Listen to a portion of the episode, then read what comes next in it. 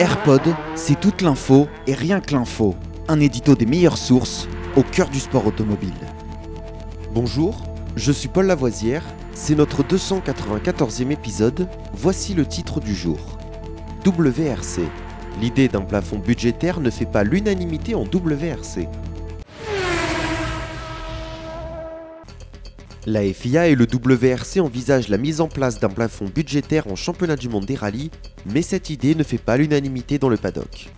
La Fédération internationale de l'automobile et le WRC ont révélé cette semaine qu'ils envisageaient de mettre en œuvre un plafond budgétaire dans la catégorie reine des rallyes, à l'instar de ce qui existe déjà en Formule 1 et en Formule E. L'objectif Réduire les coûts afin d'attirer davantage de constructeurs dans un contexte où seuls trois d'entre eux sont présents dans la catégorie Ford, Hyundai et Toyota avec seulement 8 voitures engagées à temps plein.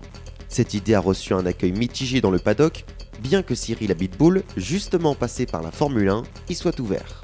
Le Français était à la tête de l'écurie Caterham, modeste et en grande difficulté face à un plafond budgétaire promis qui ne s'était pas matérialisé, puis de Renault, une bien plus grande structure dont les ressources n'égalaient pas pour autant celles de Mercedes, de Ferrari ou encore de Red Bull.